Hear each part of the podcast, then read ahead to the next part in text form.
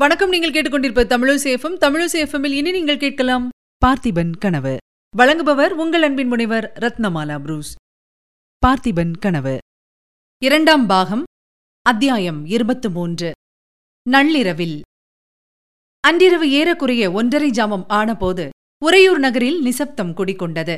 வீதி முனைகளில் கல் தூண்களின் மேல் எரிந்து கொண்டிருந்த அகல் விளக்குகள் ஒவ்வொன்றாக மங்கி அணையத் தொடங்கின. உறையூருக்கும் ஸ்ரீரங்கத்துக்கும் இடையில் சென்ற காவிரி நதியின் மேல் காரிருள் படர்ந்திருந்தது. அன்று சுக்கிலபட்சத்து சதுர்த்தி. போதாததற்கு வானத்தை கருமேகங்கள் மூடியிருந்தன. இரண்டொரு மழைத்தூரலும் விழுந்தது. அத்தகைய காரிருளில் காவிரி நதியின் ஓரமாக ஜலத்தை கிழித்துக் கொண்டு படகு செல்லும் சலசலப்புச் சத்தம் கேட்டது. கொஞ்சம் உற்று பார்த்தோமானால் ஒரு சிறு படகு கிழக்கே இருந்து மேற்கே கரையோரமாக போவதை காணலாம். படகில் யாரோ ஒருவர் உட்கார்ந்திருப்பதும் மங்கலாகத் தெரிகிறது. கரையில் நின்ற வண்ணம் ஒருவர் படகை கயிற்றினால் இழுத்துக் கொண்டு போவதும் புலப்படுகிறது. இன்னும் கொஞ்சம் நெருங்கி பார்த்தோமானால் அவர்கள் இருவரும் நமக்கு தெரிந்த புள்ளிகள்தான் என்பதை காண்கிறோம். வேறு யாரும் இல்லை. கரையிலிருந்து படகை இழுத்துக் கொண்டு போகிறவன் படகோட்டி பொன்னன். படகில் உட்கார்ந்திருப்பது வள்ளிதான். வள்ளியின் கையில் ஒரு சிறு கூடை இருக்கிறது. அதற்குள்ளே அகல் விளக்கு ஒன்று மினுக் மினுக்கென்று எரிகிறது. அது அணைந்து விடாமல் வள்ளி தன்னுடைய சேலை தலைப்பால் மறைத்துக் கொண்டு ஜாகிரதையாக எடுத்து வருகிறாள். அந்த கும்மிருட்டில் பிரவாகத்துக்கு எதிராக படகை மேற்கு நோக்கி இழுத்துக்கொண்டு போவது லேசான காரியமில்லை.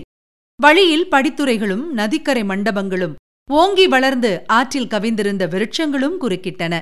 ஆனாலும் பொன்னன் சிறிதும் தளர்ச்சியடையாமல் மேற்படி தடங்கல்களையெல்லாம் தாண்டி படகு இழுத்துக் கொண்டு போனான்.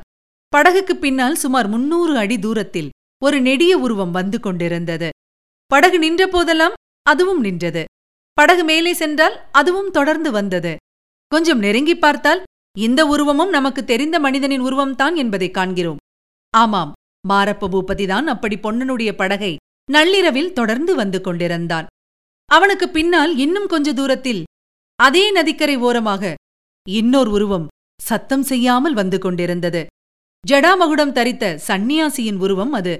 ஆம் போர்க்களத்தில் பார்த்தீபனுக்கு வரமளித்தவரும் பொன்னன் குடிசையில் நாம் சந்தித்தவருமான அதே சிவனடியார்தான். ஏறக்குறைய நள்ளிரவு ஆன சமயத்தில் பொன்னன் படகை நிறுத்தி மிகவும் மெல்லிய குரலில் வள்ளி இறங்கு வந்துவிட்டோம் என்றான். அதே சமயத்தில் ஸ்ரீரங்கநாதரின் ஆலயத்தில் அர்த்தஜாம பூஜைக்குரிய மணிச்சத்தம் ஓம் ஓம் என்று கிளம்பி நள்ளிரவின் நிசப்தத்தை மீறிக்கொண்டு வானவெளியெங்கும் வியாபித்து எதிரொலி செய்தது. பொன்னனுக்கும் வள்ளிக்கும் உடம்பு நடுங்கிற்று. நல்ல சகுனம் வள்ளி காரியம் ஜெயம்தான். சீக்கிரம் இறங்கு என்றான் பொன்னன். வள்ளி விளக்குக் கூடையை ஜாகிரதையாக எடுத்துக்கொண்டு படகிலிருந்து இறங்கினாள். பொன்னன் படகை அங்கிருந்த மரத்தின் வேரில் கட்டினான். பிறகு இருவரும் கரைமேல் ஏறினார்கள். அங்கே ஒரு நீண்ட மதிர்ச்சுவர் இருந்தது. அந்தச் சுவரில் ஒரு வாசற்படி காணப்பட்டது. அதன் கதவு பூட்டியிருந்தது. பொன்னன் தன் மடியிலிருந்து ஒரு கொத்துச் சாவியை எடுத்து ஒரு சாவியினால் பூட்டைத் திறந்தான். இருவரும் கதவைத் தள்ளிக்கொண்டு உள்ளே பிரவேசித்தார்கள். கம் என்று செண்பகப்பூவின் நறுமணம் வந்தது. பார்த்தாயா வள்ளி செண்பகப்பூவின் வாசனையை? இந்த அரண்மனை தோட்டத்துக்குள் இதற்கு முன் நீ வந்தது கிடையாதே? என்றான். இறையாதே என்றாள் வள்ளி. பொன்னன் மறுபடியும் கதவை சாத்தி உட்புறம் தாளிட்டான். பயப்படாதே என் பின்னோடு வா. நீ சத்தம் போடுவதில்தான் எனக்கு பயம். இருவரும் அந்த செண்பகத் தோட்டத்துக்குள் புகுந்து சென்றார்கள். சிறிது நேரத்துக்கெல்லாம் அதே மதிர்வாசற்படி அண்டை மாரப்ப பூபதி வந்தான். கதவின் வெளிப்புற நாதாங்கியை இழுத்து மாட்டினான். பிறகு அவன் நதியில் இறங்கி பொன்னன் மரத்தின் வேரில் கட்டியிருந்த படகை அவிழ்த்து ஆற்றோடு மிதந்து போகும்படி இழுத்து விட்டான். பின்னர் மதிர்ச்சுவர் ஓரமாக மிக விரைவாய் நடந்து சென்றான். படகு கரையோரமாக மிதந்து கொண்டு சிறிது தூரம் போயிற்று. அங்கே வந்து கொண்டிருந்த சிவனடியார் அதை பிடித்து நிறுத்தினார். நிறுத்திய இடத்துக்கு அருகிலிருந்த ஒரு பெரிய விருட்சத்தின் வேரில் அதை இழுத்து கட்டினார். மறுபடியும் மேல் நோக்கிச் சென்று அதே மதிர்ச்சுவரின் வாசற்படிக்கு வந்தார். மாரப்ப பூபதி இழுத்துப் போட்ட நாதாங்கியை கழற்றி விட்டார் மீண்டும் திரும்பிச் சென்று படகு கட்டியிருந்த மரத்துக்குப் பின்னால் அமர்ந்தார். அச்சமயம் நதியின் அக்கறையில் அநேக தீவர்த்திகளுடன் ஒரு கும்பல் காணப்பட்டது. சிறிது நேரத்துக்கெல்லாம் அந்த தீவர்த்திகள் நதியின் நடுமத்திக்கு வந்துவிட்டன. பல படகுகள் நதியை கடந்து வந்து கொண்டிருந்தன என்று தெரிந்தது. சிவனடியார் மறைந்திருந்த மரத்துக்கு சிறிது கிழக்கே படகுகள் கரைக்கு வந்து சேர்ந்தன.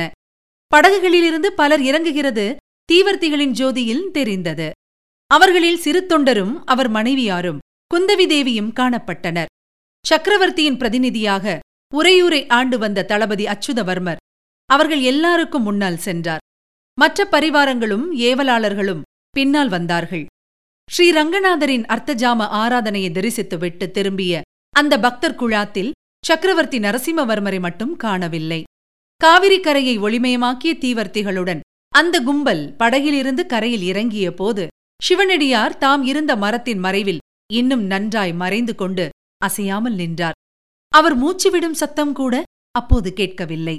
தீவர்த்திகளுடனே அந்த கும்பல் நகருக்குள் புகுந்து மறைந்த பிறகு காவிரி நதி தீரத்தில் முன்னால் இருந்ததை விட அதிகமான கணாந்தகாரம் குடிகொண்டது.